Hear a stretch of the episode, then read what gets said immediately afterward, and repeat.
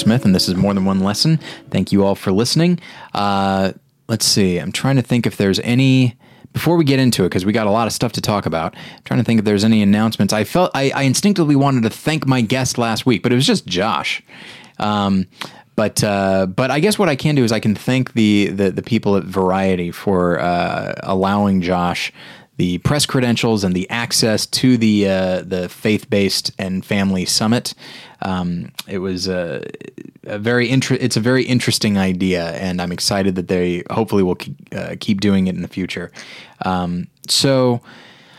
I think we will go ahead and uh, for this next announcement, we're going to welcome in our co-host, Reed Lackey. Reed, how you doing? I'm doing well. I'm, uh, you know, standard answer. I'm doing well. I'm happy Sure. to be here. yeah.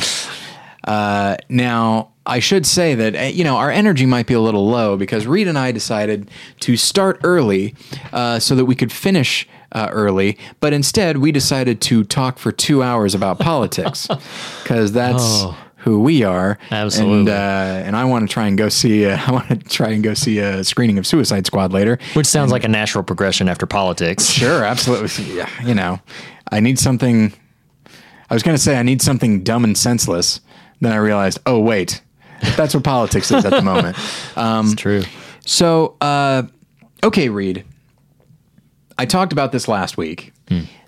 There's gonna be there's gonna be a new podcast in the More Than One Lesson family. There is. Uh, now, I will say that. Uh, uh, so over Battleship Pretension, we have the Battleship Pretension podcasting fleet. You know, uh, we're really staying on brand over there. Now, more than one lesson. I'm not sure exactly what to say. I had an idea, but I don't think I'm going to go with it because after a certain point, even I get tired of branding. Oh, so we've got this chalkboard thing. Right. You know, that's if you look at more than one lesson uh, dot com, there's chalkboard stuff all over the place. It's our color scheme, it's our uh, font. Um, and so I thought, you know, because your new podcast is going to be one show over the next few months, we are probably going to add a couple more. Um, which I'll talk about when the time comes. And so I was thinking, like, oh, the the more than one lesson podcasting faculty. uh, that's what I was thinking. And then I thought, you're being ridiculous. Just stop doing that. I don't know. I'm actually kind of fond of faculty. Like when you were before you mentioned it again, I I thought like uh, I could live with faculty. I, I kind of like it. It's it's it's got a certain sort of uh, quality to it that I feel like I could own uh, very proudly. So I don't know. Your call though. I could just call it the the more than one lesson teaching staff, Okay. and that's you know. But then you have to act like you're a teacher or something. Yeah. Wear tweed jackets and smoke a pipe. I assume that's what teachers are like, right? Yes, that's all they ever do. But uh, but yeah, so we'll we'll uh, once we have other podcasts in this. Uh, fa- I'll say family for the moment. Uh, then I'll know what to call it. I might just call it, "Hey, here's a bunch of shows." Um, so you're going to be on August 23rd. Yes. you your new show is starting up. It is called The Fear of God. People will be able to find it in iTunes, and they will be able to find it uh, right here at morethanonelesson.com. So, Reed, what is this thing? What is the fear of God? You tell me. That's a well. Uh, so the answer to the broad uh, "What is the fear of God?" is a question that we've been debating, you know, for centuries now. Beginning of all wisdom. That's what I know. It is, but as we say on every episode, the fear of God is the beginning of wisdom, but it's not the end of the conversation. Oh, look at you. So, um, so yeah, what we talk about is very specifically, it's myself and uh, my old college friend uh, Nathan Rouse. We have a weekly conversation, mostly about movies. It's primarily going to be about movies. Occasionally, we will venture into other subjects, be they uh, literature or music, or uh, possibly uh, broader, sweeping tropes of the genre. But it's all centered around the horror genre. So it's going to be a blending of the intersection between the Christian faith and the horror genre. And that's what every conversation revolves around. Uh, each week, we're going to be talking about, you know, one specific thing, and we'll talk about it as fans of it first. And then what watching it or listening to it or reading it made us think about as people and as Christians, and just go from there. It's Halloween times all year round over All the year Fear round. of God. Exactly. But listeners, don't you worry. At morethanonelesson.com, we will still have Halloween times. Reed will still be a part of it. We have or we've uh, coordinated so that there's no overlap. That's true. Uh, so that we're not repeating ourselves. Uh, yes, this is very exciting, and I'll I'll tell this story. Um, you know, so I've been in the podcasting game long enough that uh, anytime a friend or an acquaintance wants to start a show, they won't ask me for advice or anything like that. They'll simply say, "Hey, you'll find this interesting. I'm I'm thinking of starting a podcast," and I think, "Oh, that's great. Good for you." Um, that's what I say. Here's what I think. I think we don't need any more. and I say that as somebody who you know started up a Survivor a Survivor podcast with his wife, knowing full well there were plenty already. Like they did not need another one. That one was just for me. Um, and it's arguable whether people need Battleship Pretension. Uh, I think more than one lesson has a, is a necessary show, but even then, there's a lot of other shows like that. And so my first thought is, anytime somebody says, "Oh, I want to start a podcast," you know, it's just okay. Well, what it, there are six hundred thousand of them, maybe even more now. yeah, sure. You know, what are you going to bring to it? And then when Reed told me the concept for his show, I was so excited because I hadn't heard of any others like this. Yeah, and as far as you and I can tell, there are no other There shows aren't like any. this. Yeah. Not There that we can find. Yeah. I mean, there are singular episodes of other shows where somebody's maybe dived into it. Right. No other podcast that I could find that's devoted specifically to this subject. Yeah. A Christian take on horror that is Yeah. not simply don't watch horror, which I got to say, as a whole podcast, I've, I could see that sputtering out pretty quick. Uh, you know, there's only so, I, I feel like maybe you get two years out of that.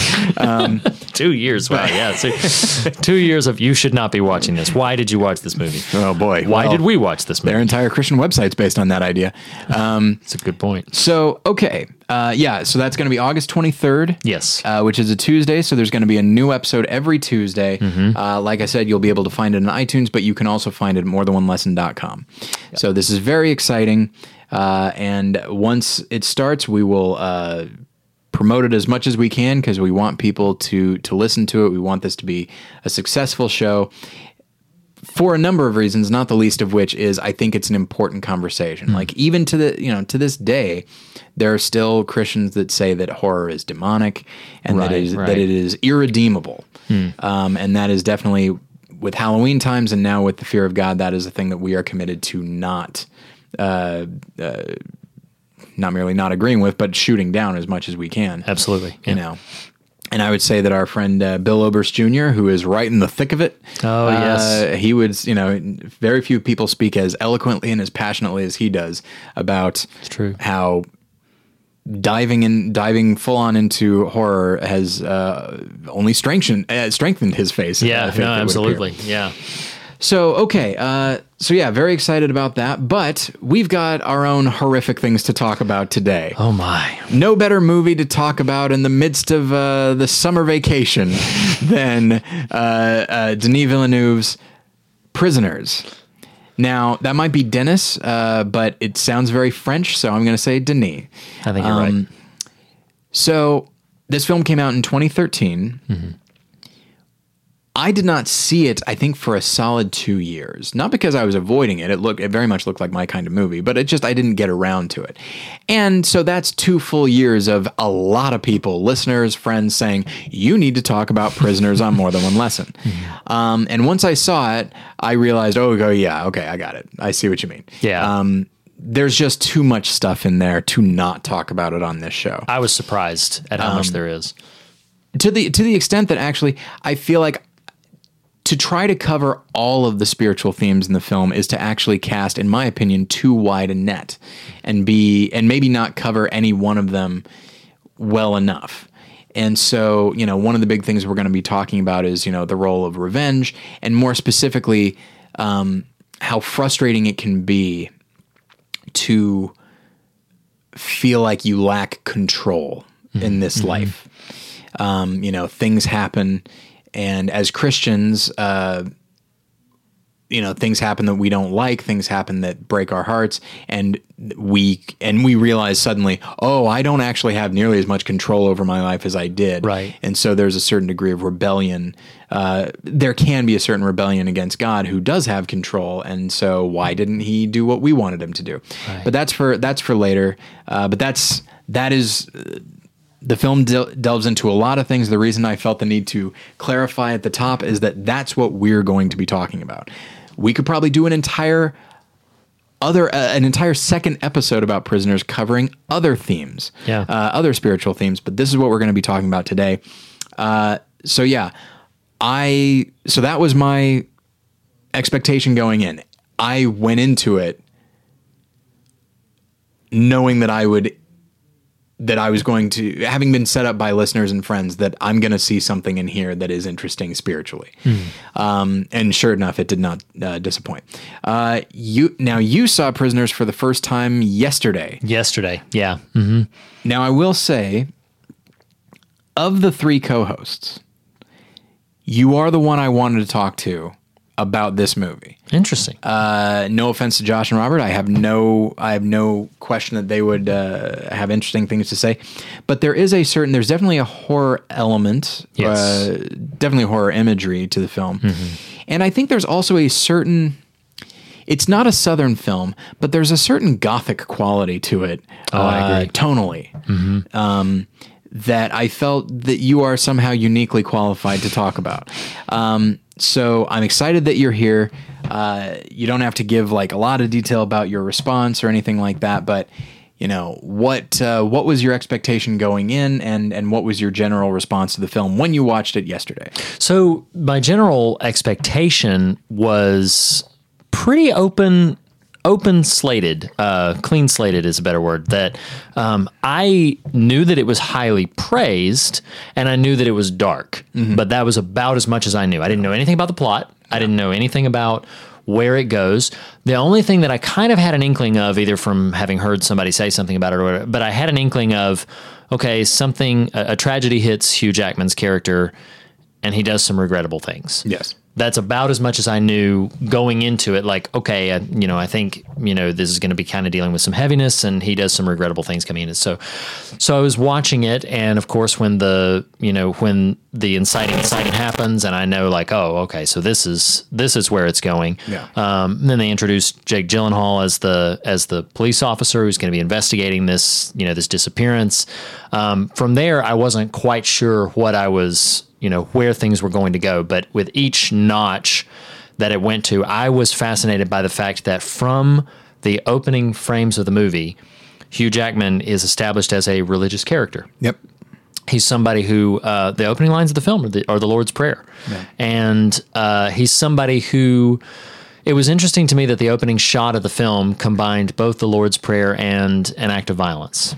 Now, granted, it's It would not be the last one, uh, the last moment. exactly It doesn't move into a courtroom drama after that. It's true. Um, but I I did find that really fascinating that uh, that here is a man who is obviously, you know, comfortable in his faith, uh, but then also comfortable with uh, with that degree of sort of. Um, uh, I've started to use the word barbarism, but you know, if you know that the opening scene is is a hunting scene, I don't want to you know just blanketly category all hunting Right. as barbarism. That's that's not a road I want to go down right now. But um, so as the film progressed, and I see the emotional core of his character begin to unravel and dissolve and I, I begin to see the as you described it i think there's a there's a component of nearly all religious thought that is exactly what you touched on that it is in some ways a means to maintain control of our of ourselves if of nothing else. And i think that was the part that i found the most fascinating about it is that he loses control of the external situation very quickly in the film. Yes. but what I found most interesting is how progressively he lost control of the internal situation and how he begins to dissolve as as a person mm-hmm. who would not espouse the values uh, that he is exhibiting. But the external circumstances have overrode his capacity to know what is right and wrong, even more so than the people that he tries to bring in as co-conspirators to him. Yeah. Um, that it has to a large degree um, just completely consumed his thought processes. And I think that's something that is inherently possible for I'll go ahead and say every every deeply religious thinker that it is inherently possible if you don't have a healthy perspective on your own fallibility and if you don't have a healthy perspective on your own inability to to constantly manage the circumstances in your life, um, you're going to become very, very frustrated. And it's going to happen very quickly that you'll begin to sort of just basically engage in things that you find abhorrent. Yeah. That if it were happening to somebody else, you would dramatically advise them against it and counsel them against it. But because it's happening to you, you can kind of self justify and you can kind of find a way to, um, to I don't know, just to sort of make yourself feel empowered and necessarily called to do what you're having to do. Well, that's that's you know that's so much of uh, we've talked about this on the show in the past. The idea of making idols of things, and when you make an idol, and don't get me wrong, you can make an idol out of religion, Sure. which is notably different than God. Um, so, anytime you make an idol out of something, especially if it's something that society says it's perfectly okay to make an idol out of, like Right. family, um, and then that thing is, is goes away, or in this case, is taken away from you. Anything else that you might believe, anything else that isn't a function of that idol, can be pushed to the side, including uh, you know, moral restraint, and suddenly you feel justified, you feel righteous uh, in go- in trying to go after that idol, you know, Right. and you feel empowered. And now, imagine that you're a a spiritual person, you're a Christian, um, but that Jesus and trying to be like Jesus is not the priority.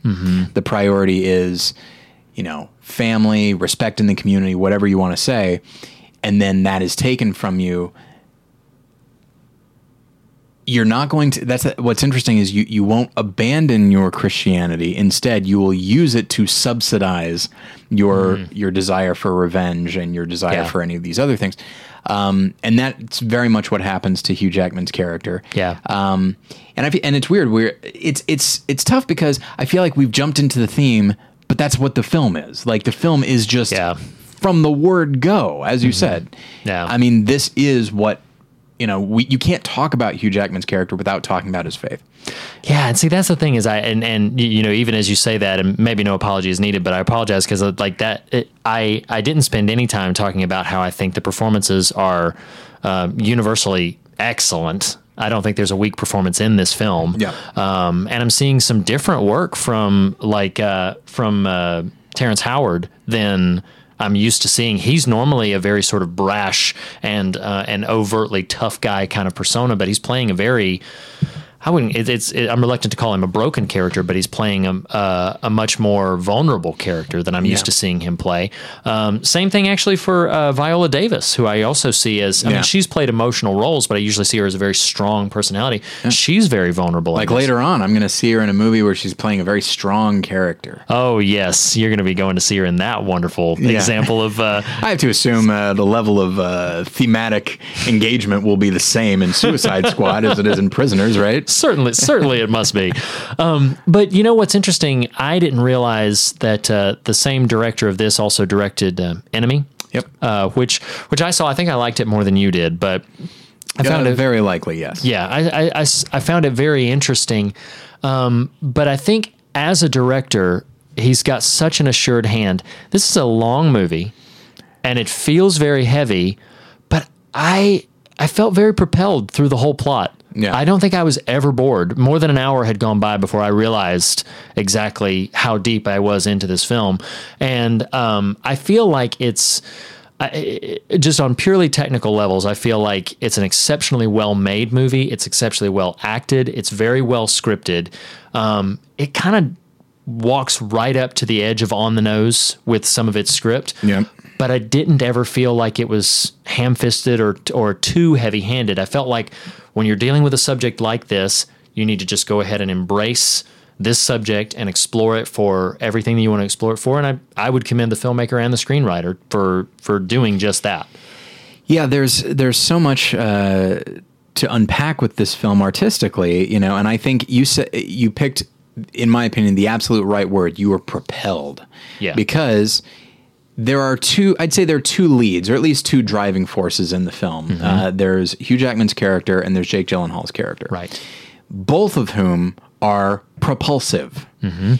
And as long as you're with these guys, you're going to move forward. The movie could be three and a half hours. Right. And you're going to be there with them because, first off, they're remarkably watchable, but also the film taps into their emotions so well that you're right there with them. And Yes. so, as long as they're moving forward, you're going to move forward as well.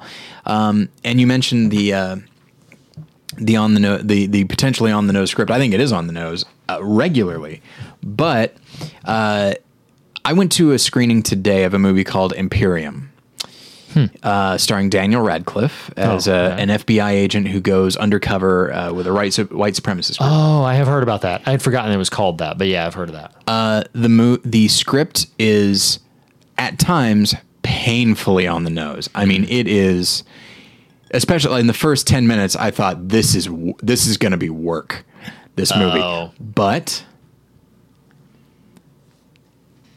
the film is not merely saved from being terrible, but is actually propelled into being good by the strength of the performances wow.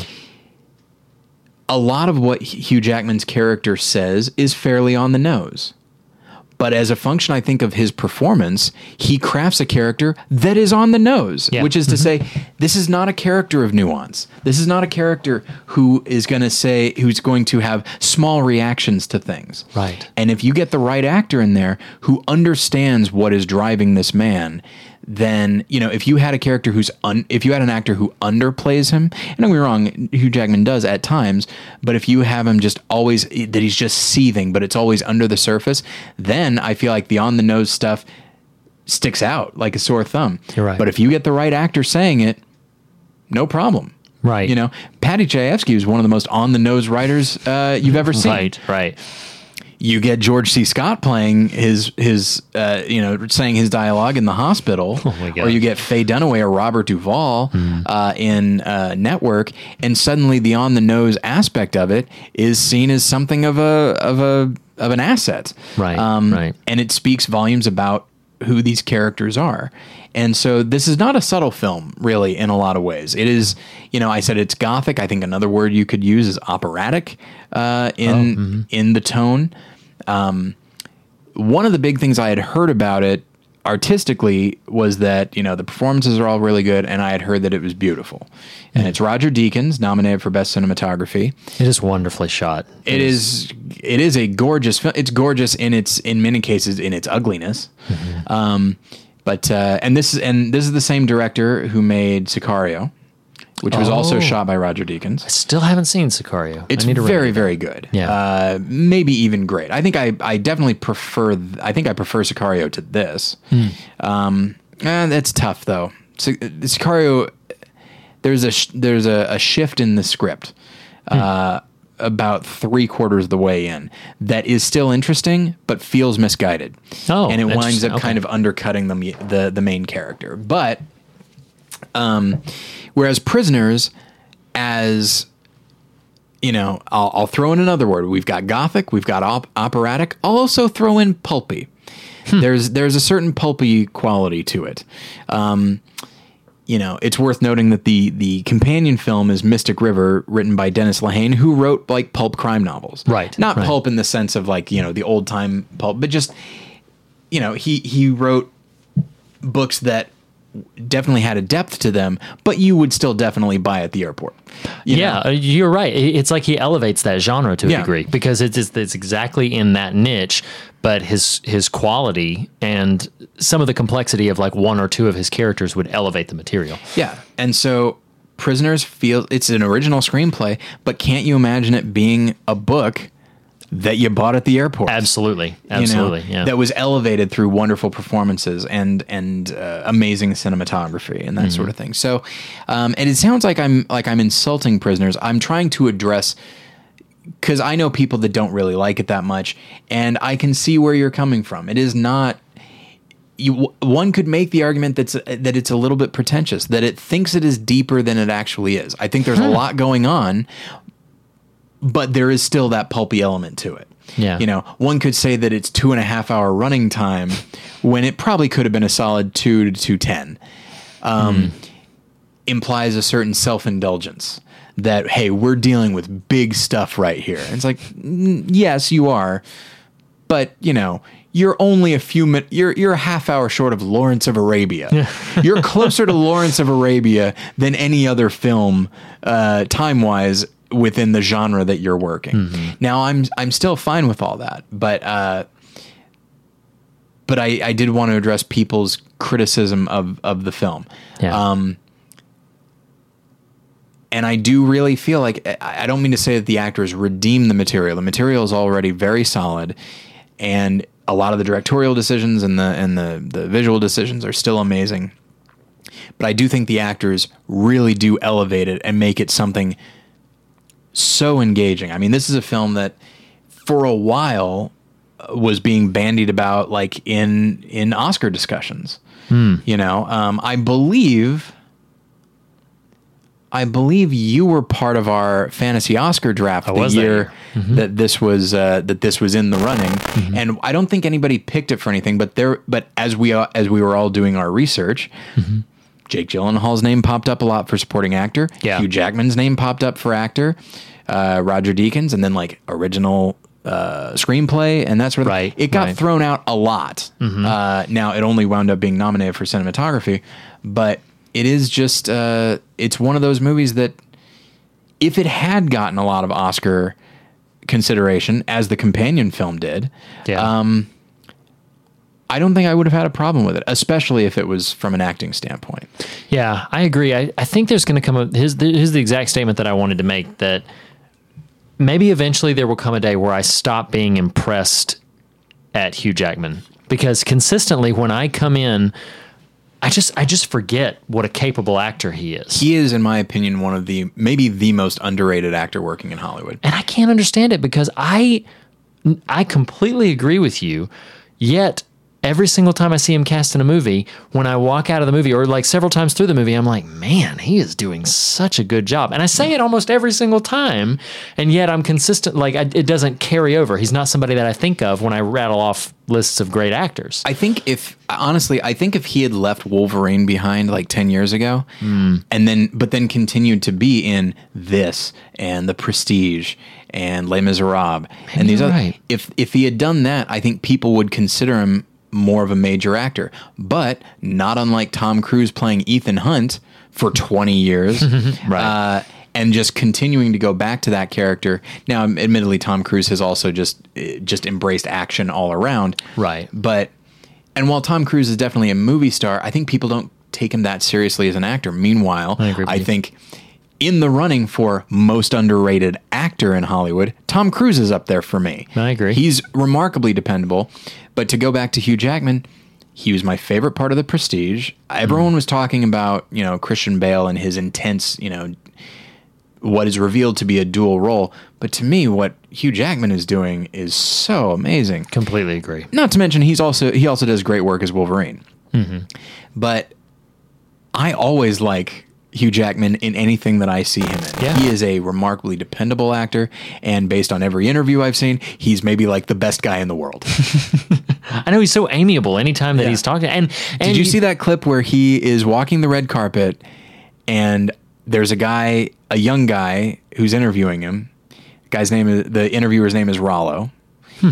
and there comes this moment where he's asking him a question, and Hugh Jackman stops. You see a flash of recognition, and he says, "Rollo, you and I go way back." He goes, "I remember you." I used to teach you in physical education when I was a teacher back in London.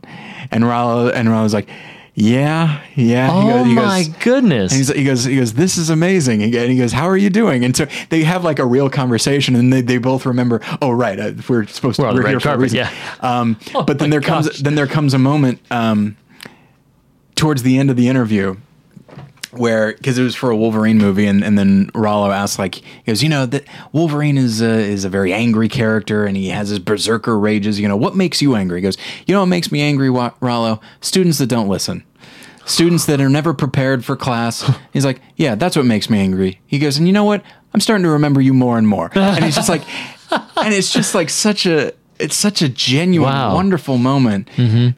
I, I've watched that clip more than I should because Wow. I think Hugh Jackman's the most charming guy in the world. Yeah, he's. I mean, he's really wonderful, and I, and yeah, it, it's honestly a little bit of a.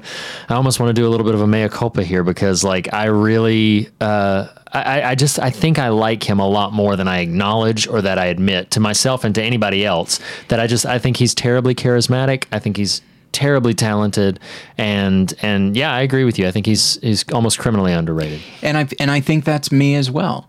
He is not for me a draw, but I love him in everything. Yeah. Can't so think of a why is it, why is he not a draw for me? I don't know. Yeah. You know, there are cer- there are certain actors that I mean, obviously it depends uh, for the most part, uh, but there are certain actors like, well, I'm going to see that eventually. I might not see it in the theater, but I'll see that eventually. You know, Right, if there's a right. Robert Duvall movie where he is has any kind of uh, any kind of role, Right. Um, it's like, well, okay, I'm definitely going to be seeing that soon. um, and actually, Tom Cruise is kind of that for me. Uh, he's he actually is a draw, but Hugh Jackman for me is not that yet, and I'm wrong. I'm it, it, it's on me. It's not on him. He's Yeah. a, and and think of what we were just talking about. We were talking about an amiable, uh, amiable, uh, uh, sociable, friendly guy, upbeat, good natured, Can I can I say one? more- playing this part in Prisoners. Oh, that's yeah, that's we'll get crazy to, to, me. Yeah, we'll get to that in a moment. You had something to say. Well, I was just going to mention, and maybe I shouldn't, but uh, I have one little story to tell about Tom Cruise. My my uh, my wife briefly met Tom Cruise, and I know that Tom Cruise gets a lot of flack for kind of the the crazy sort Yeah. of philosophy and everything. But um, her experience with him, which she would obviously tell much better than I do, um, she asked uh, if she could take a picture with him, and he was so immediately like, "Yeah," and and just you know invited her over, took a picture, blah blah blah, and uh, and then when she took the picture, he said, "Can you check it really quick to make sure you like it?" You know, and, and then you know, so she did, and she's like, "No, no, no, no, it's it's fine," you know, and but uh, you know, just a lot of love, for, you know, for Tom Cruise, and I think maybe there's something. I'm going to put Hugh Jackman in the category. I'm going to put Tom Cruise in the category, and I cannot believe that I'm about to say this. Please don't kick me off the show. And I, from the stories that I hear about one Mr. Keanu Reeves, is that he is just the epitome of the sweetest person that Yeah. you could ever possibly. Well, he meet. would need to be. yeah, that's when a it good comes point. to here's the thing when it comes to underrated actor i will not put keanu reeves in there Nor will when I. it comes to uh underrated hollywood presence sure i've Yeah, heard wonderful yeah. things about him and i will say actually that he was in the movie the neon demon and he's quite good in it um, Really? yeah Interesting. I haven't. I, Neon Demon is on my radar for obvious reasons, but uh, but yeah, that, I didn't even know he was in it. That's yeah interesting. it's a it's a smaller role but it's a it's a notable one Well, one thing that it might, might be, uh, uh, one thing that I've said about Keanu Reeves, and we're talking about Tom Cruise, Hugh Jackman, and I'm, I'm sure we'll direct us back to Prisoners, but one thing that I think Keanu Reeves does, I think exceptionally well, and this is a quality that might be a bit underrated. Keanu Reeves looks so great on film. And I'm not just talking about like his mm-hmm. general appearance. Like he is exceptional at oh man, this is gonna sound like an underhanded compliment, but he's exceptional at posing. Like there's so many ways Yeah. that he can like I think about things like the Matrix and I think about like those are not natural ways that your body would land Yeah. in that position, but it makes a great shot. Yeah. And those are not natural ways that your body would move. But it makes a really interesting looking shot, and he does that really well. I saw John Wick, and I thought the same thing. Where I was like, "Man, he j- he just really handles his body almost like a dancer, and, and does really well with hmm. that." So he's does not great on line delivery, not great on you know maybe interpretation of character, but in terms of just what he can do with the image, there's there, there's probably something to that bringing that back to Hugh Jackman and maybe even leading us back into Prisoners is I think that we have this certain uh, opinions about what does and does not define good acting. And when we see like a star, or when we see somebody uh, who's made a you know a a wave in celebrity culture, then we judge based on our perception of what good acting is and is not, whether or not they deserve to be there. Yeah. And maybe we should broaden that a bit. I'm not sure, Sure. but maybe we should maybe we should expand that out a little bit. And we look at you know maybe the successes of like a Keanu Reeves or somebody like a Tom Cruise or something like that. And the very reason that we have like an underrated anything is because we have a certain set of preconceived notions Yeah. for what we think quality might be, and then if they don't meet those standards, then we have a tendency to dismiss them when Yeah. perhaps we shouldn't. Yeah, and I mean, you know, it's it's interesting. I, as you were talking about that, and I was thinking about like, okay, well, who are the people that everybody agrees are like great actors, you know, the greatest actors of their generation, the best actors that are working today. I was immediately I immediately thought of Sean Penn, forgetting that he's that he won best actor for the companion film. Right. Um, right. And I just thought, and it's like he's actually somebody that, that tends to bother me because I feel like he's he often over emotes, and I feel like he he's really you can see how hard the actor is working, not how hard the character is working. And I thought, can you? I could absolutely see Sean Penn cast as the Hugh Jackman character in Prisoners, and I feel like the character then would be, go because I talk about you know uh, the character of Keller Dover, uh, uh, the the Jackman character. He there's an on on the nose quality to him. He's a fairly intense guy, and he's not very nuanced, and that. Hugh Jackman seems to know exactly how to play that, whereas somehow I feel like the intensity that a Sean Penn would bring to it would actually overplay the hand, and then it's just like this guy should be just sweating blood all the time. Um, I wholeheartedly agree with you. there i- there's a certain effortlessness, and I say that knowing that the character of Keller, there's a lot that goes into that character. There's definitely a lot of effort that goes into that character, but there's a certain naturalism to Hugh Jackman, no matter what character he's playing, that I just buy it. I just buy it 100%. He's Yeah. very charismatic on screen, but not so much that I think, you know, there are some actors, some movie stars that no matter who they played and no matter how how uh, how in the moment and how naturalistic they were, that's you know I'm always looking at Jack Nicholson. He's one of my favorite actors ever, but I'm always looking at Jack Nicholson. Immensely charismatic. Um, yeah. Hugh Jackman is not that. Like I'm looking at Jean Valjean, I'm looking at Wolverine, I'm looking at uh, Keller Dover Right. you know, uh, and we should move on, uh, and we don't necessarily need to go through every member of the cast, but Jake Gyllenhaal, this this I think was the movie that got people to look at him as, hey, wait a minute.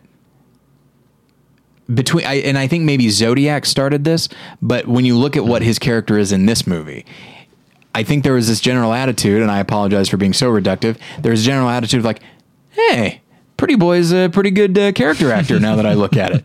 And you look at him in this, and then in Enemy, and then uh, eventually in Nightcrawler, and you realize, Oh wow. yeah, there's there's some there's some stuff going on here. There, you know, I feel like there are a lot of really wonderful character actors who actually have been cursed to be too attractive. And so they get cast as you know the lead in movies, not and not to say that Jake Gyllenhaal couldn't be uh, a lead, but he's like I think he's like Johnny Depp in that they're both very good-looking guys, and if they were less good looking, I think the parts, I think they would get more interesting parts more often. Now, Johnny Depp, thankfully, because he locked onto Tim Burton early enough, he got a lot of character roles. Right. Um, and I think Jake Gyllenhaal only now in the last few years, I think people are starting to recognize the potential and the kind of actor he actually is, as opposed to the kind of actor he looks like. I agree with You that. know, Yeah. he looks like the guy who can carry Prince of Persia. he is not. Nope. He is the guy that can carry Nightcrawler and Oh. blow everyone away. Yeah. Um, and win a BP Best Actor award. um, so, and I think he's he's great in this. And he- this is also a character that runs the risk of being a bit on the nose. He's very twitchy. Uh, Yeah. it's in many ways a very mannered performance, but what's underneath it, the emotion underneath it, is I think hundred percent authentic. Yeah. I agree. and like I said, these two characters together, and they don't have that many scenes together, but these they're like parallel narratives. Really, just drive the the film forward to the point that yes, two and a half hours, and it's a hard two and a half hours, but it flew by for me. Yeah. when I watched it. Well, and I think the the what those two actors, I mean, their scenes with each other uh, just crackle with with intensity. But one that specifically comes to mind about what they're doing as actors is the scene where Gyllenhaal's character has to ask him to identify from the pictures Yeah. the clothing, and I can remember looking at that moment. And once a photo emerges that Hugh Jackman recognizes as his daughter's sock, Yeah, you see him and I'm reluctant to get into the companion film, but if you've seen Mystic River, you know Sean Penn's reaction Yes. to finding out what happened to his daughter. Um, uh, I'm, I'll just go ahead and say, is that my Oscar in there? Is that my Oscar in there?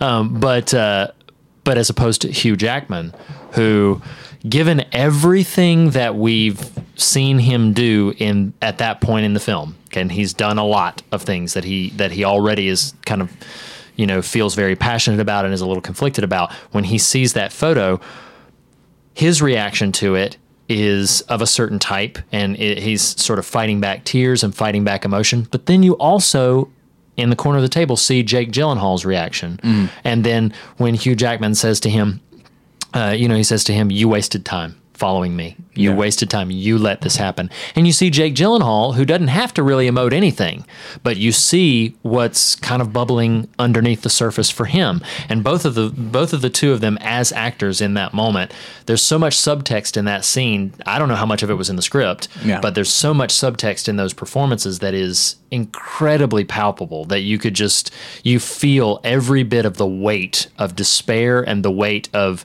uh, a kind of devastation that settles in over both Yeah. of them that uh, i think I, I think lesser actors would not have been able to make that scene as intense as it is. It's not inherent in the script, but they bring that level of intensity to it, and I think they're both just incredible in this film.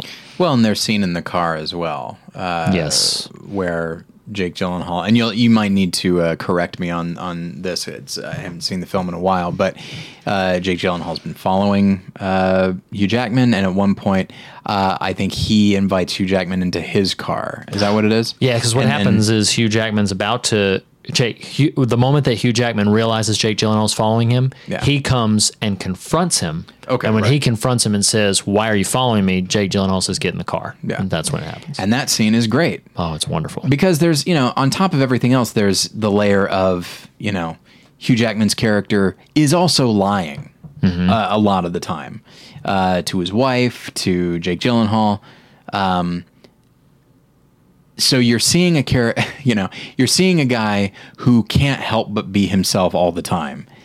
Have to lie. Yeah. and sometimes he's a good liar sometimes he is not. And you know that's another layer to to hugh jackman's performance. Um, so uh, we we should move on. Um, there's there's just there's so much to talk about with this film and and I feel bad that we spent so much time talking purely about uh, the performances again it's written fairly well yeah, um, and it is gorgeous to look at. I think it's such a strong pace. Um, it's consistent. There's a certain dread to it. Like this is what I mean when I say that there's a a horror movie element to it. Um, you know, there is also some weird things in the script that are horrific, like a like a just a big trunk full of snakes.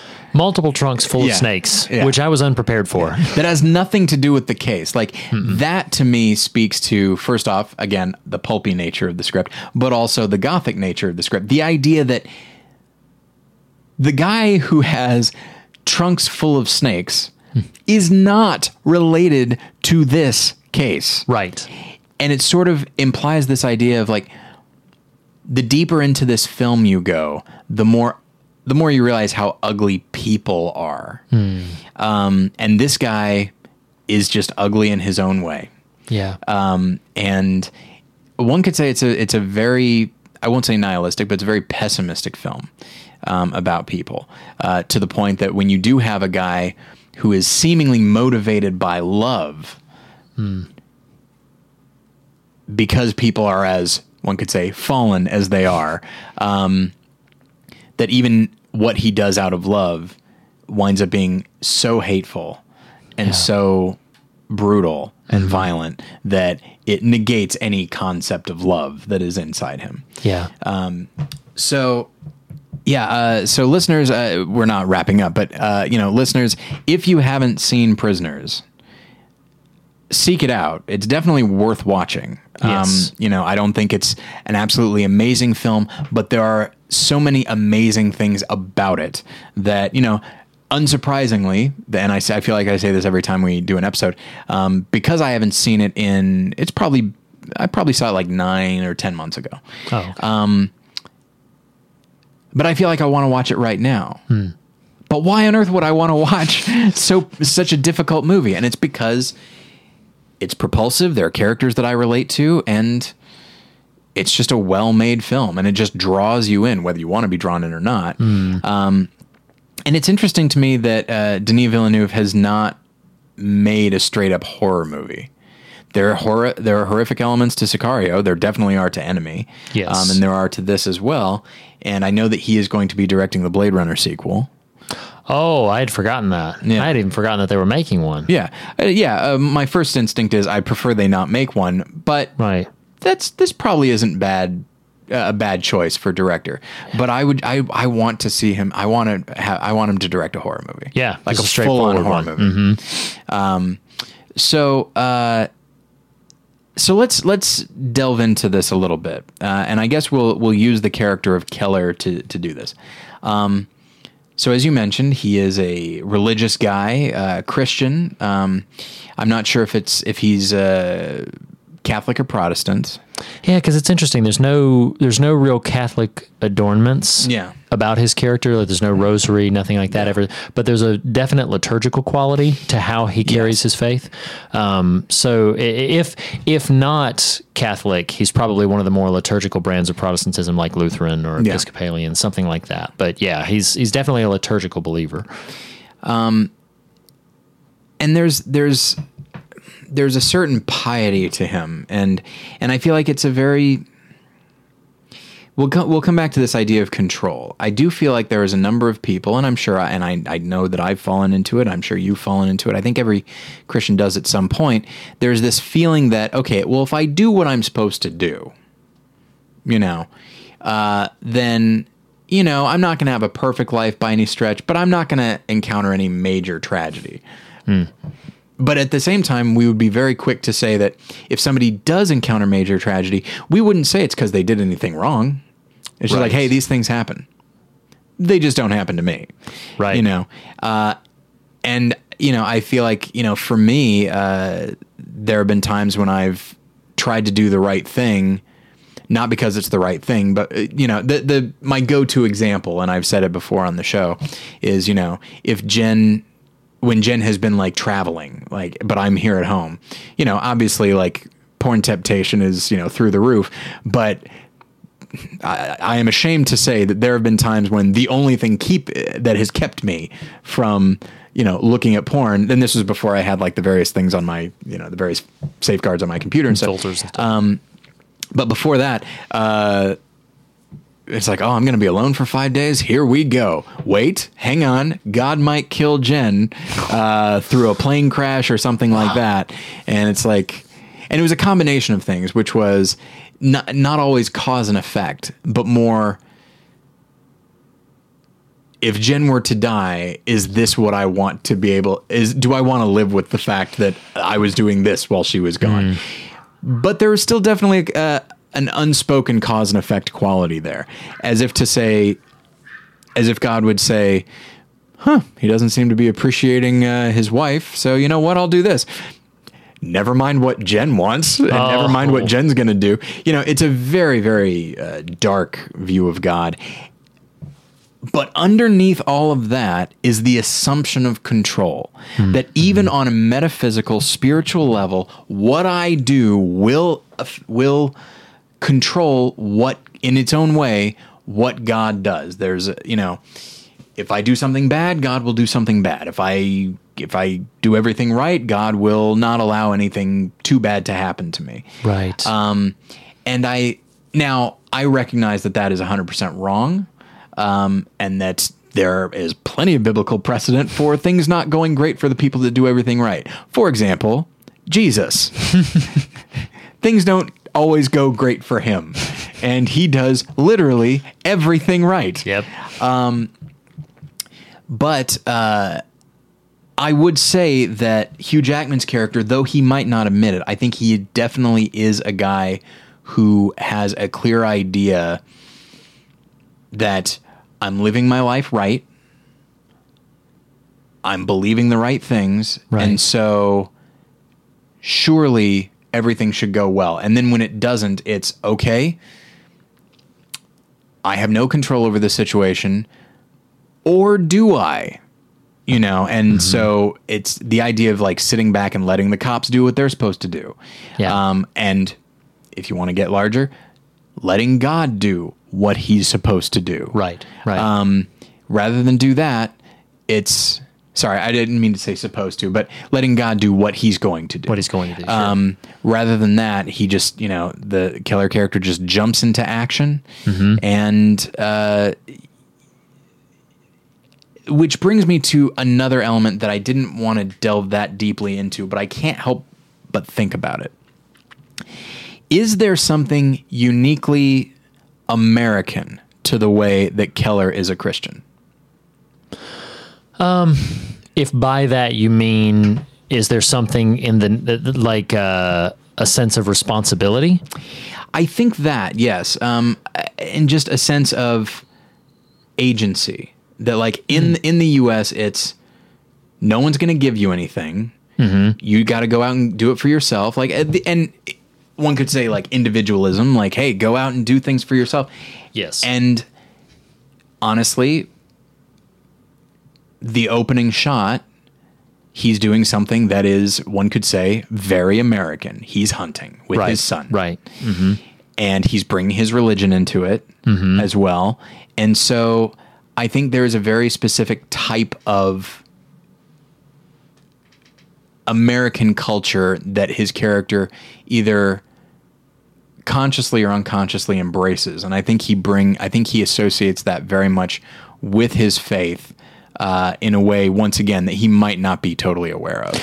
Am I Yeah. out of line in thinking that? No, I don't think so. In fact, at the moment that you're uh, just a second ago, something like a light bulb went off. There's a scene where he is. I don't know how much we want to say for the people who might not have seen this film, but uh, when he is is doing the thing that that we as the audience are supposed to find very uncomfortable. Um, there's a moment where uncomfortable seems like a euphemism. Let's say abhorrent. yeah, it is pretty vile. Um, but there's a prayer that he prays. He Mm-hmm. stops right in the middle of this this uh, torturous thing that he's doing, and he says a prayer. And the prayer is very centered around what do you want me to do? Like, Yeah. not what is happening, not uh, you know help me come to terms with anything. It, it's not Yeah. of that variety. It's what am I supposed to do here? Like, what are you waiting for me to do? And I do It is think active, not passive. Yes, it, exactly right. And I think that is a particularly American quality. To say that, you know, uh, there's a line in No Country for Old Men that uh, I loved so much that I think of it so many, you know, in so many other contexts now, where one character says to the Tommy Lee Jones character, he says, You can't stop what's coming. It's not all just waiting on you. Yeah. I loved that phrasing. It's not all just waiting on you. Yeah. Because I feel like, as you alluded to earlier, with some of the temptations when you know your wife goes out of town or, or something like that happens, I know for myself there is such a temptation to simply think the world revolves around me. Yeah. To simply think that that you know, as you as you put that uh, you know, never mind everybody else. When I make the bad choice, then every bad thing that happens thereafter has to be my fault. Yeah. Because I made this other choice, as if everything was just waiting to see what I was going to do. Yeah. And I think that very specifically is an American component of Christianity because biblically based Christianity is much more community centered. Yes. But I think that the sort of American variety of it centralizes that down to an individual mindset of like okay well this this particular thing is waiting for me to take action and i think hugh jackman's character that's his biggest problem is he feels that he has been sort of tasked with fixing this Yeah. I love the scene in the car. I love it from a performance perspective. I love it from a script perspective and a thematic perspective. It's one of my favorite moments in the movie where he's talking to Jake Gyllenhaal and says, you know, she's waiting every single day wondering why I'm not coming to save her. Yeah. Not you, me. And then Yeah. you see his emotions start to get the better of him and he starts really getting sort of self-violent in that moment of, you know, like why why am I not helping her yet? Why am Yeah. I not doing this? And it's very centralized around his behavior and his action, which I do think is something that we have lost the sense of community that, um, you know, everybody wants to know. It's amazing to me now that we're sitting here in this conversation. Everybody wants to know, like, you know, what are my spiritual gifts? What is, Yeah. you know, what what do I have to contribute? I feel the pressure that I need to perform at this level, or I need Yeah. to do this thing, And I think we've lost the balance of recognizing that we are simultaneously very special to God and that we're very loved, Mm-hmm. but at the same time, that doesn't mean that we are, you know, the center of all things. Yeah. That we are the um, the the nexus of what everything else is sort of revolving around. Nucleus is the word I was looking for, not nexus. But I think we we lose some of that in this idea of American individualism.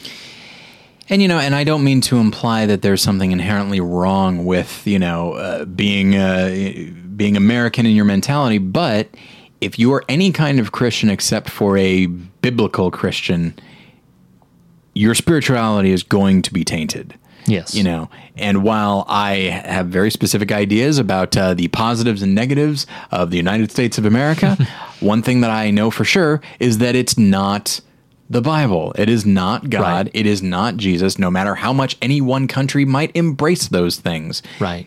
it is still going to be flawed. And to put your faith, not to imply that the character is putting his faith in the United States, but you know, anything you put your faith into, even a country that you think is great, um, it's going to let you down at some point, Yeah, whether directly or indirectly, which is to say, the philosophies underneath the country that you start to graft onto your spirituality, uh, that will let you down when you realize, mm, these actually don't go together yeah. Um, you know, uh, spoilers.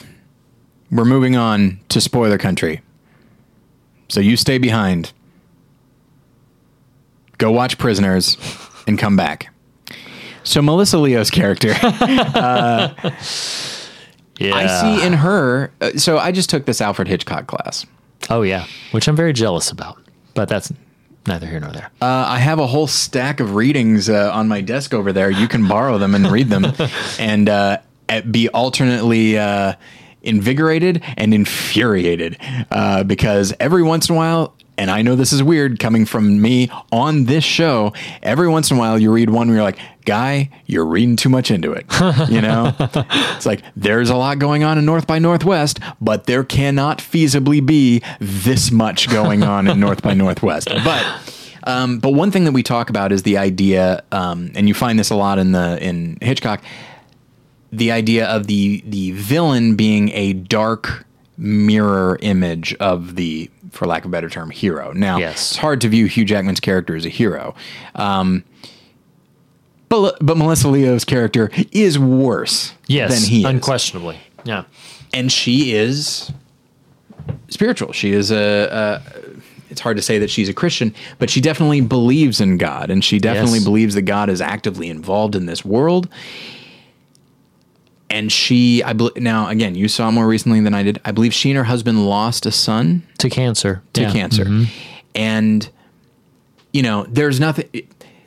In his case, he lost a daughter because she was taken. So there's actually a thing that he can do. When it's cancer, there's only so much you can do. Right. And it's the it's the essence of powerlessness. It's the essence of a lack of control, a loss of control. That is her all around. And so whether it be you know whether the idea of control is her particular uh, idol or the idea of her son being a particular idol whatever it is um, her experience mirrors hugh jackman's Yeah. uh, and I wish I could say. And now she actually, as bad as his reaction is to it, she actually found a way to react the one the one way that is worse. Um, and oh so gosh. you know, so I guess he looks better by comparison, but he's far from being the hero. And in both cases, the thing that makes them both, in I would say, terrible people, um, maybe even monstrous. Definitely in her case, but I'd say maybe in his as well. Yeah. oh Um, yeah. the thing that makes them montra- mo- both monstrous is something that they have in common, which is like a deep frustration over the lack of control and the their inability to square that with their faith. She says something to him at uh, near the climax of the film. It's after she's been revealed to be the primary villain, and she says something to him, and it's it stood out so profoundly to me in again all areas. she says that. Uh, okay, so so I, I think we can safely say what what it is that she does um, as a result of her um, losing this child. She and her husband decide. ah, don't know how you come to this conclusion, Yeah. but they decide to begin abducting children. Yeah. And so she says to Hugh Jackman's character, um, "We take children to wage war with God." Yeah. And she's she uses those terms, wage war with God, and then she says something even more interesting than that because that you know could be seen as kind of surfacey on the on the nose and cheap. She said it's to make demons out of people like you, and and and it's it's she's been successful Yeah. she has successfully crafted of a man who is a devout man she's successfully turned him into a monster and that was the that was the part from a sort of religious theme that I found most compelling Yeah. is this idea of because of a personal tragedy, she is now going to see how many other people she can turn against the notion of a benevolent God. Yeah. By, you know, by taking the the the thing that they love the most in the world and by taking it from them, then she somehow and she definitely does with Hugh Jackman turns them into monsters. You know, and it's this is a weird comparison to make, and this is not the companion film. Uh, it's sort of like Unbreakable, where the the terrible things that Samuel Jackson's character is willing to do. Now, in his case, it's so that he can find somebody to be his his nemesis or whatever. Yeah. Um, but in this case, the nemesis would be a good person, and he, by his own admission, would be a bad person. Um, because my guess is that of the various children that she has abducted, my guess is none of the parents have been as, using her own words, as demonic as Keller has been. Yes. They have probably gotten angry at God. Maybe they lost their faith. Who knows? But as far as their actions in this world, um, they probably did not do anything as as awful as Keller does, and so it's almost like he gave her so she, he gave her exactly what she wanted. She couldn't have pla- she couldn't have pictured it better. No. Um, and that, you know, can you imagine it? And I mean, another comparison is you know John Doe at the end of Seven, which Mm-hmm. is he did this thing, assuming the worst of people. Yeah. And assuming the worst of Brad Pitt. And, you know, I think if any of us were in Brad Pitt's situation at the end of seven, we'd all probably do the same thing. Because at that point, you don't really have all your faculties. No. Um, no. So, uh, but nonetheless, like at the end of seven, John Doe assumes the worst and is con- and is confirmed. Mm-hmm. And the Holly Jones in Prisoners, I think she understands the way people idolize their children, their family, whatever it is, because she herself probably did that. You know, if you if you want to wage war on God because you lost your own son, then your son was your actual God. Um, and so she saw this thing in herself, assumed that any number of other people and parents would experience the same thing in their own way, and then Keller uh, Keller delivers this in a way that she may, might have expected at some point, but boy oh boy, he did everything she needed him to do. Yeah. Um, and if, because he so badly.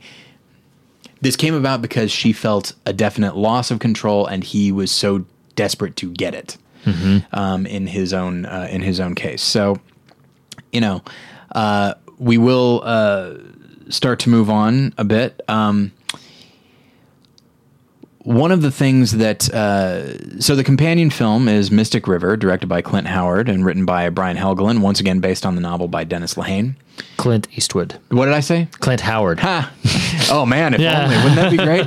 yeah, sorry, Clint Eastwood. Uh, the film was nominated for Best Picture, Director, Adapted Screenplay, uh, Best Supporting Actress for Marcia Gay Harden. It won Best Actor for Sean Penn and Best Supporting Actor for Tim Robbins.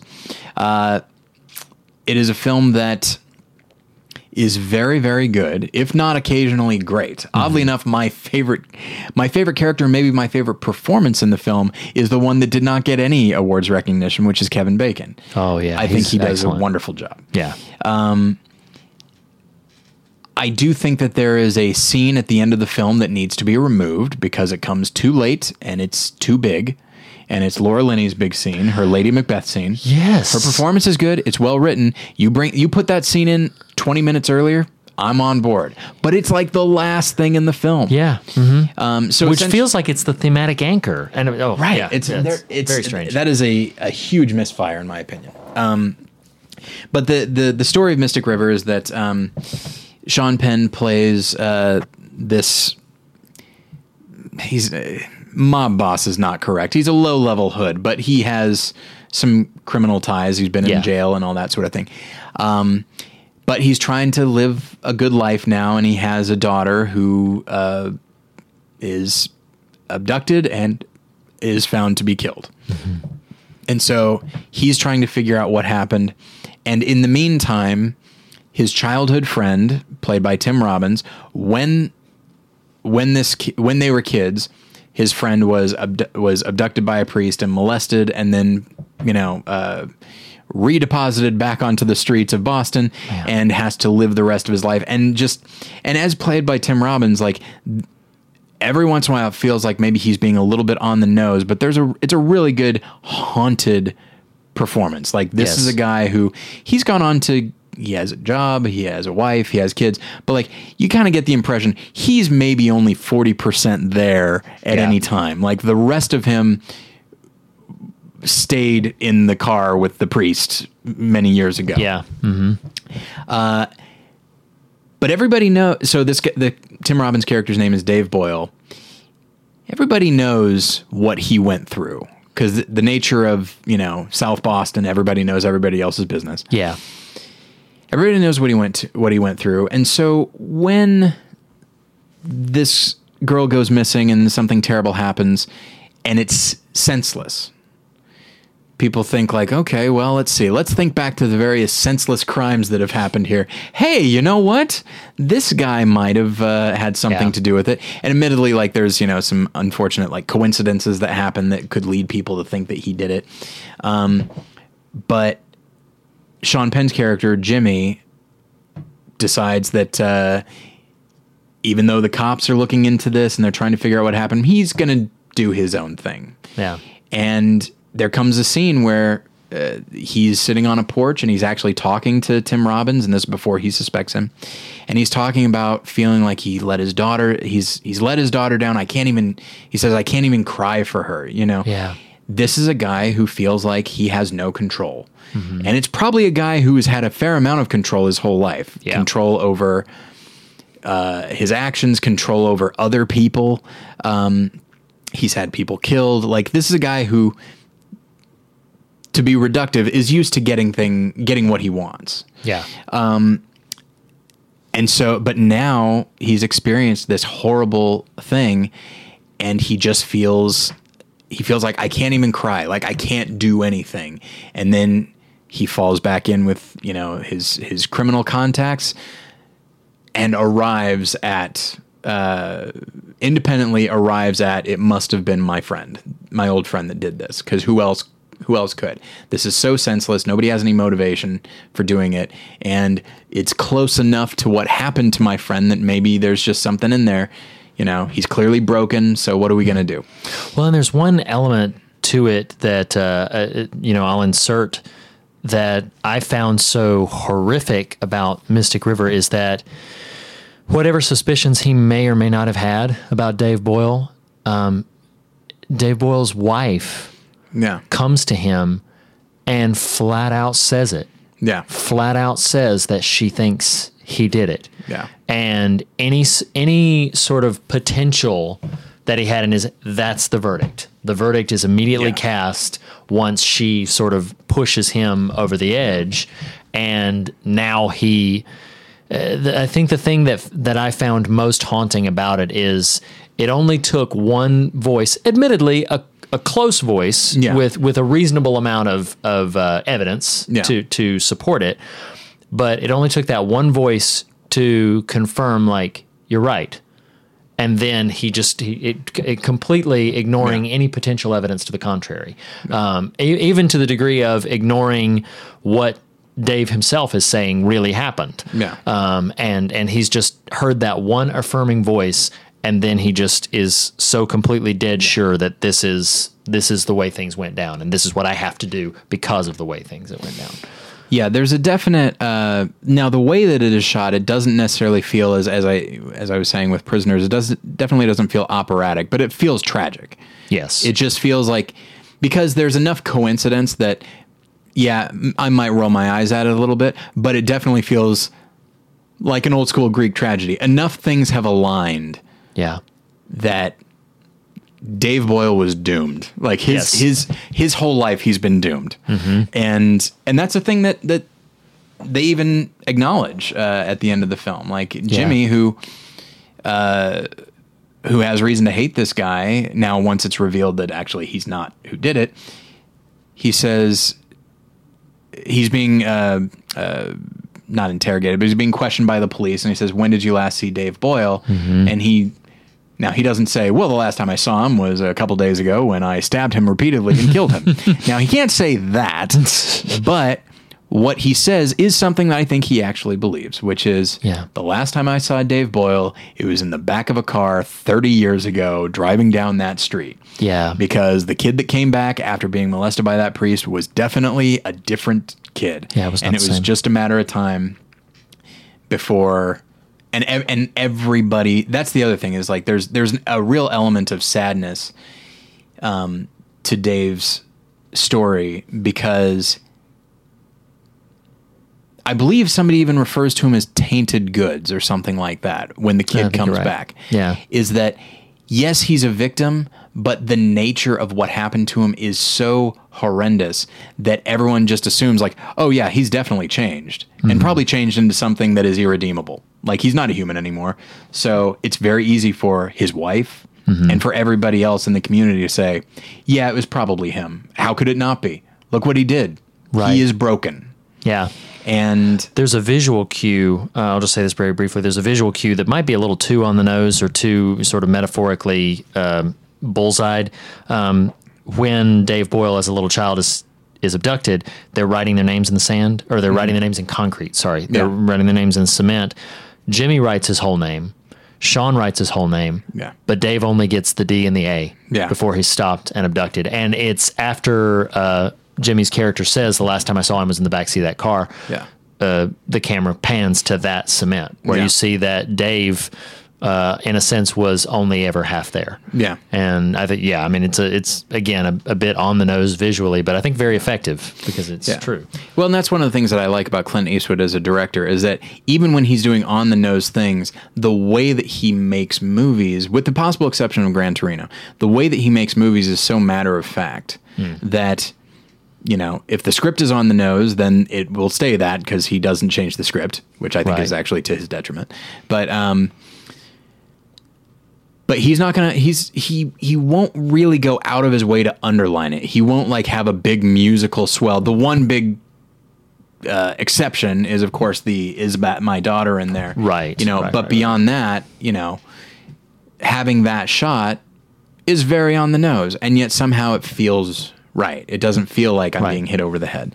Um, but yeah and so you know, with both Prisoners and Mystic River, one of the things that we're talking about is revenge. Now, we've talked about revenge before on the show, and there are plenty of movies that talk about revenge. I, we did a whole episode of Battleship Pretension about revenge movies, and just and the big theme is that the nature of revenge versus justice um, is that revenge is going is inherently subjective. You know, justice is blind. Now, sometimes it gets things wrong.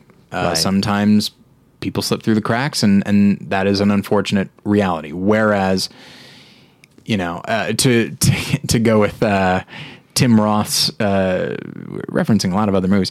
Tim Roth's little monologue in The Hateful Eight. He says, "Now the thing about frontier justice is it's very thirst quenching, and that's the thing is revenge feels thirst quenching for a number of reasons, not the least of which is I'm doing something. Mm-hmm.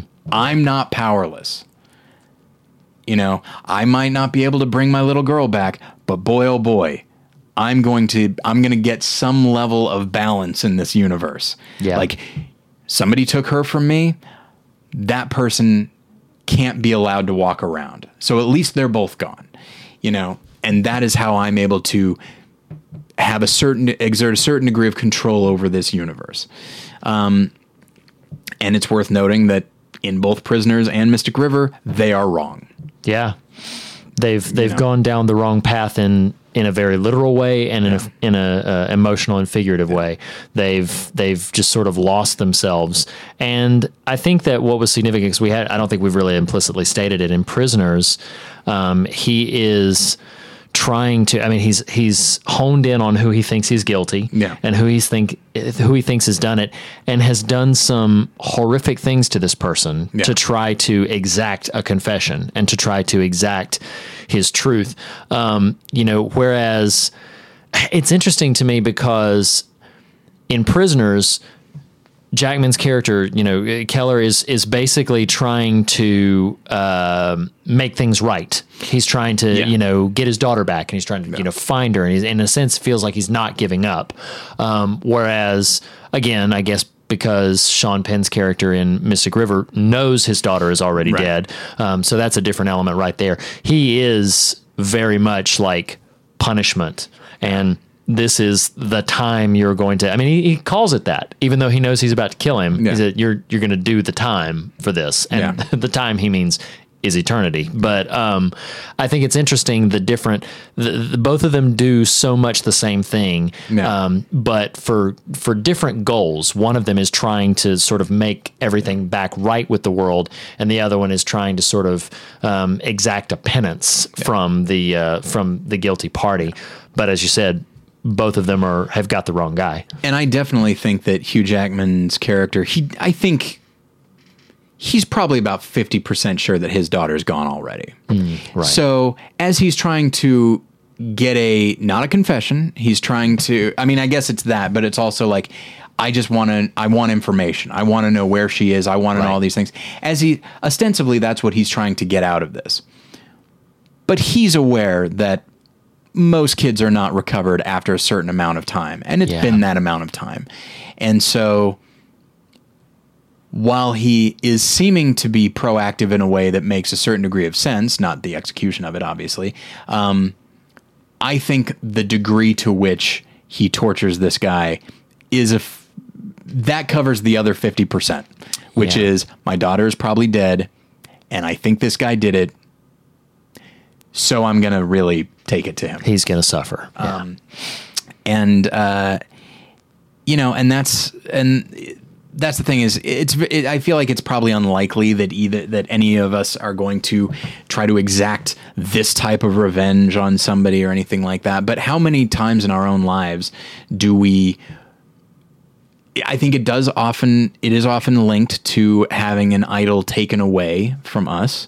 Um, I was talking. I was talking with a friend uh, just recently who is an actor and about a year ago started having some major voice issues cannot he can talk but he can't talk the way an actor needs to talk he can't really project and he was and he was somebody who could do voices and accents and he can't do that anymore and he said it really threw him into uh, a spiral and he became a very like a, a, very difficult husband and mm-hmm. he kind of with, withdrew from his friends and from the church and that sort of thing and you know, and he said that clearly that's where he was getting his identity. And, you know, I have my idols, you have yours, and I hope that were those to ever be taken away, that my faith in God and his control over the world and of the universe and of my own life, that that would prevail and that I wouldn't, that obviously I'd be sad, I'd be heartbroken and all of that, but I wouldn't be completely lost, you know, and and because I think you you nailed it. Keller, the ex, you know, the uh, his external circumstances are, have been thrown into a, a tailspin, but over the course of the film, his whatever is going on inside him, you know, whoever he is at the beginning of the film, just slowly but surely just dissolves and gets lost. Yeah. Because he either's going to try to get his idol back or is he's going to make the world pay for for taking it. Yeah. Um, and so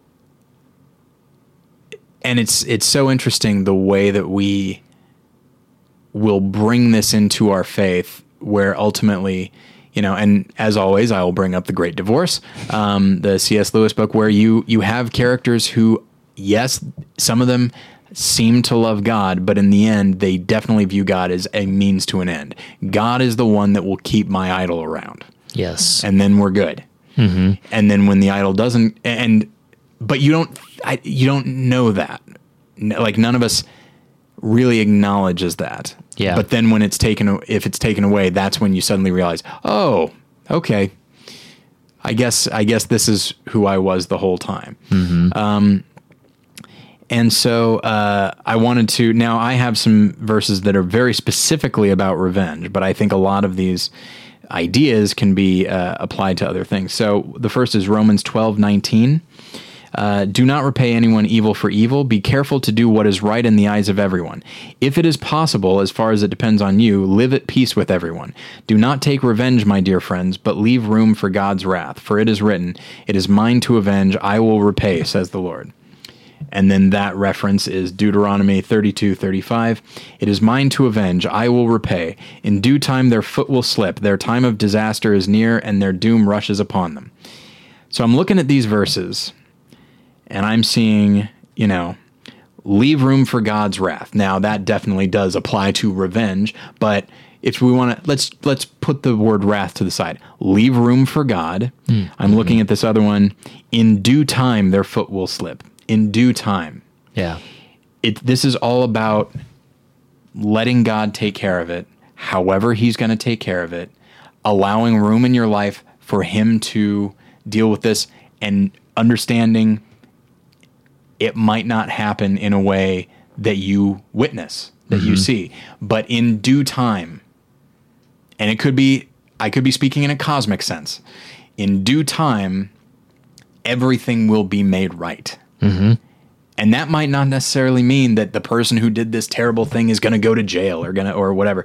It just means that eternally everything will be made right. And if you latch yourself to that, then as heartbreaking and as horrible as it can be to have you know these things that that you value. I won't even say idols at this point. These things that you value and you love and you treasure if they're taken away yes it will be horrible and you can be mad at god and all that sort of thing and it's understandable but it's not going you won't lose yourself the way keller loses himself. Right.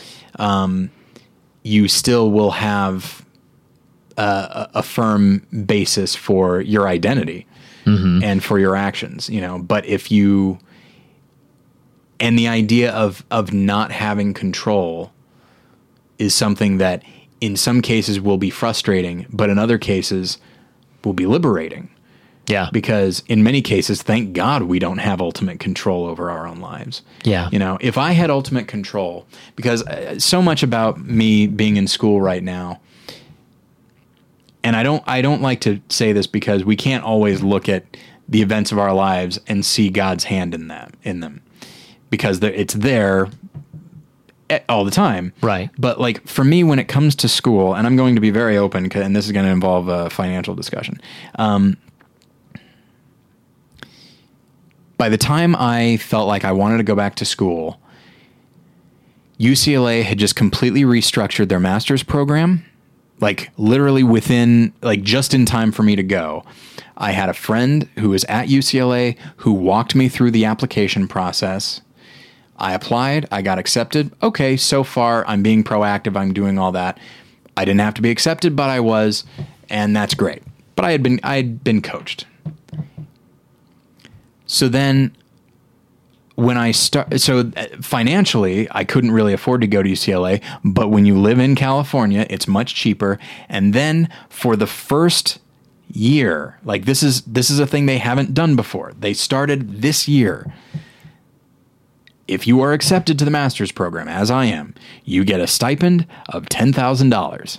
Now that's they're not just giving you a big stack of cash; it goes to your tuition, obviously. Sure, yeah, So yeah. suddenly, my it's like okay, so now any kind of financial consideration is out the window. Like that's not a not out the window, but it's not as big of a concern as as it was. There's no reason financially for me to not do this. Right, And then right. on top of everything else, and this really is just a cherry on top. There's a a because Jen and I are thinking like, am I going to need to get a car? All right, You right, know. right. there's a bus that is half a block from my house. I can get on it and it will drop me off uh, about 45 seconds away from the exact building on UCLA I will be I go to. Yeah, You know, and obviously, you know, people can it feels reductive to even put it in, in that way, but just I feel like God has has not been very has never been very subtle with me. You know, I've talked about uh, more than one lesson itself as I, it was a thing I wanted to do, and then I lost my job and I couldn't pay for it, and then out of the blue, somebody else said, "Here's some money, so you can do it for a year." Yeah. you know, I literally had no reason not to do it. Yeah. you know, and so much of this stuff is out of my control. So much of this stuff just works out. Um, and if I had control over all of this, I'm bad at most things. um, I can talk about movies. That's about it. I think I, I think I was listing my little uh, mental resume, and I'm out. I'm, I'm uh, the well's coming up dry. talking about movies, check, Yes, and end of list. it's a big check. Don't get me wrong, but that is the end of the list. Um, and so, you know, it's when you th- when you look at so many things that people despair about when it comes to faith.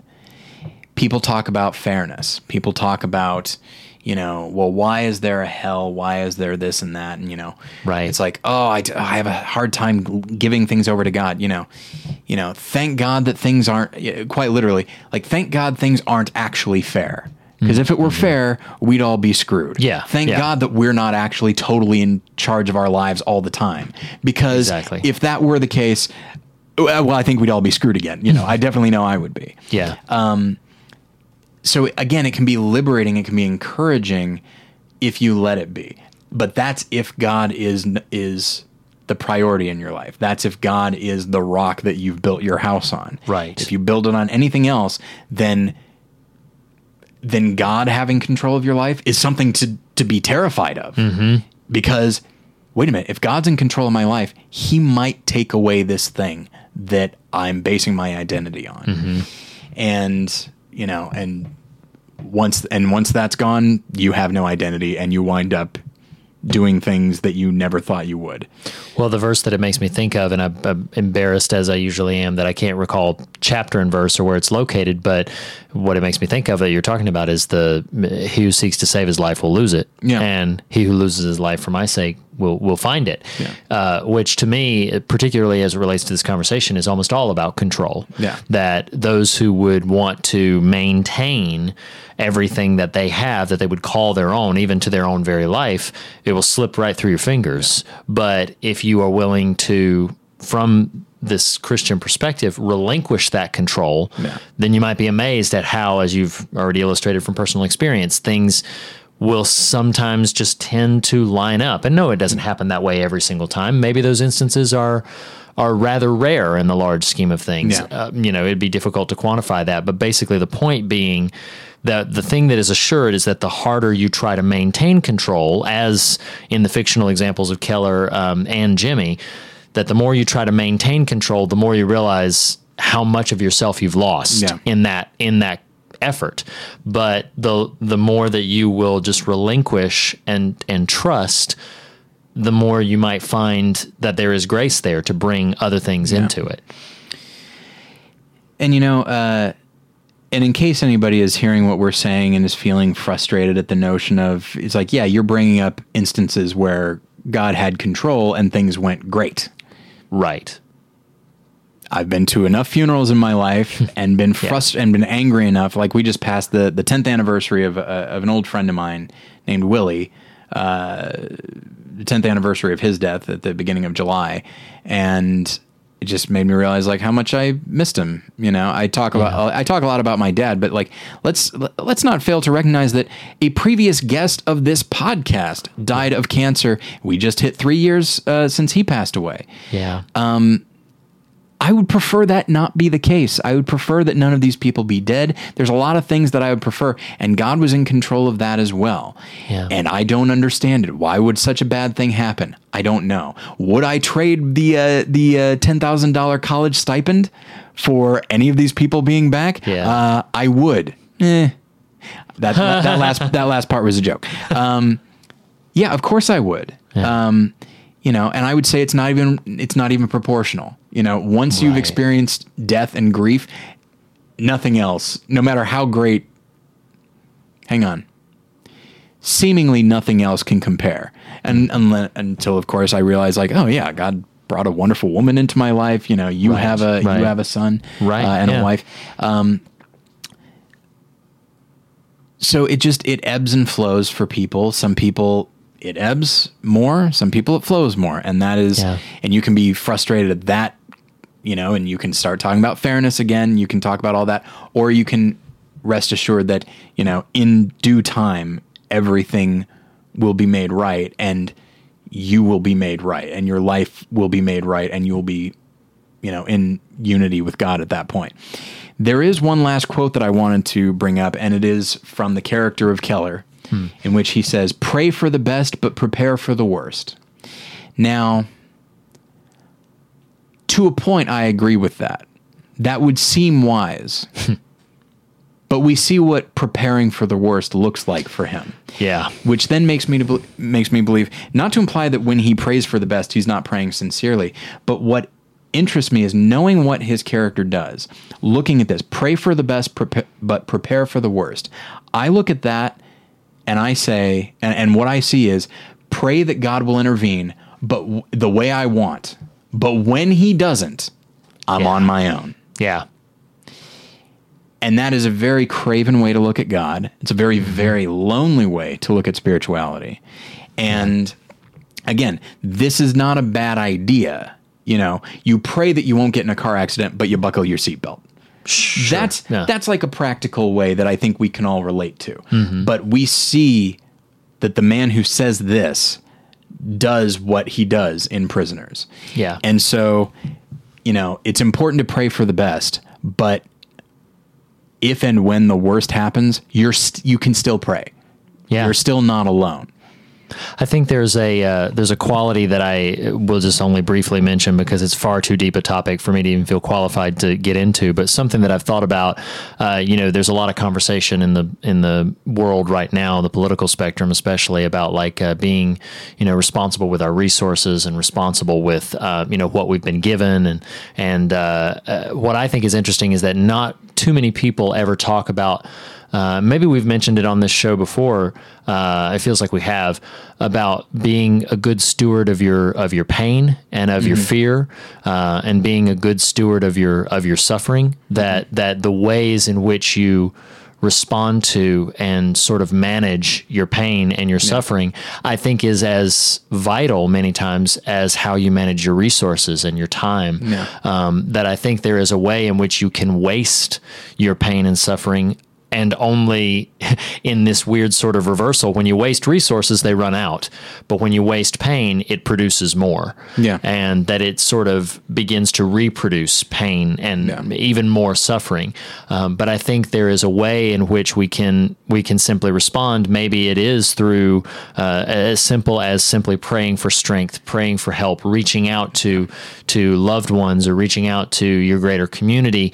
Um, or you know those are those are again very off the cuff kind of examples. I'm sure there are deeper responses to that, but I think it's something that I've been thinking about a lot recently about how we respond to pain and to suffering and to uh, the injustices that we see in the world around us and injustices that we ourselves have suffered. And I think it, as I said, it's something that I've been thinking a lot about, about, uh, and even become a matter of prayer for me. Like, help me Lord, to be a good steward of the things that hurt me Yeah. and a good steward of the things that disappoint me so that in managing them and in experiencing them, I don't then just reproduce more pain and reproduce more disappointment, which is exactly what, like, I, I think it's interesting uh, visually. It, it's as so many things in Prisoners is, it's a little on the nose that um, largely the resolution of the main plot likely would have happened without Hugh Jackman's interference at all. Jake Gyllenhaal's pretty on top of it. Yeah. Um, he has some misfires here and there, and and it's not completely devoid of Hugh Jackman's actions, but um, Jake Gyllenhaal is a pretty good cop, and he's a pretty good investigator, Yeah. and he gets to the bottom of it. Um, but all Hugh Jackman manages to do is literally lose himself and get thrown into a a, a pit Yeah. of despair emotionally and a literal pit. Um, which reminded me very much of The Vanishing. That's a side, yeah. yeah, a side trail we don't need to go down, but that it felt very much like you know I'm going to experience that that same kind of thing. Um, and just to wrap a bow on all of that, I, I think that we need to be mindful of how we manage our pain and we need to be mindful of how we manage our suffering and how we manage the conversation about pain and suffering Yeah. because I think those are um, are vital ways that that uh, if we manage them poorly, uh, we're only going to produce more in the people around us and for ourselves. Yeah, I think that's uh, a good way to say it, and I think that's a good place to end. Because I got to go see Suicide Squad. do I? Do I gotta really? I don't think anybody has to. I'm merely going to. That's true. Um, but yeah, so this was a this was a good conversation. These are some very very good movies, and if you've made it to this point, we've spoiled them for you, but we really haven't because we can't speak enough about those performances and a lot of that writing, and in the case of Prisoners, especially, just how beautiful it looks. Um, so these movies are definitely worth watching, and you know they they will leave an imprint on you. Like these are not movies that fade from memory. Like they're, Yeah. and that's why I I you know Mystic River uh, is not merely a movie based on an airport novel, just as Prisoners is not merely pulp. Like they definitely are elevated through a number of artistic uh, choices and thematic choices um, to something that is really engaging and that will really stick with you and can inspire conversations like this and others. There's a, again, there's a lot going on with Prisoners. But All right. anyway, so uh, we will leave it there. Um, I don't yet know what we're doing next week. I think we're coming back to Best of Pictures, which would mean we'd be talking about West Side Story. But don't quote me on that. We might be doing something else. I'm not sure. Uh, in the meantime, keep an eye out. August 23rd. Third, Uh, for some reason, I thought fourth, but uh, August 23rd. That's a Tuesday. Uh, check morethanonelesson.com. Uh, it's hard to know if it'll be in iTunes by then. Uh, it's usually like once a show starts, it usually pops up within a, a week or two, but never not never the first week. So just come to morethanonelesson.com. You'll be able to download the episode, so you can still listen to it on your iPod and stuff like that. Um, but yeah, so that'll be August 23rd. The Fear of God, hosted by Reed and Nathan. so, uh, and in the meantime, you can like us on Facebook. You can follow me on Twitter at More Lessons. You can email me, Tyler at morethanonelesson.com. And I think that is it. Thank you, everybody, for listening. Reed, thanks for being here. thank you for having me. We'll get you next time. Bye. Bye.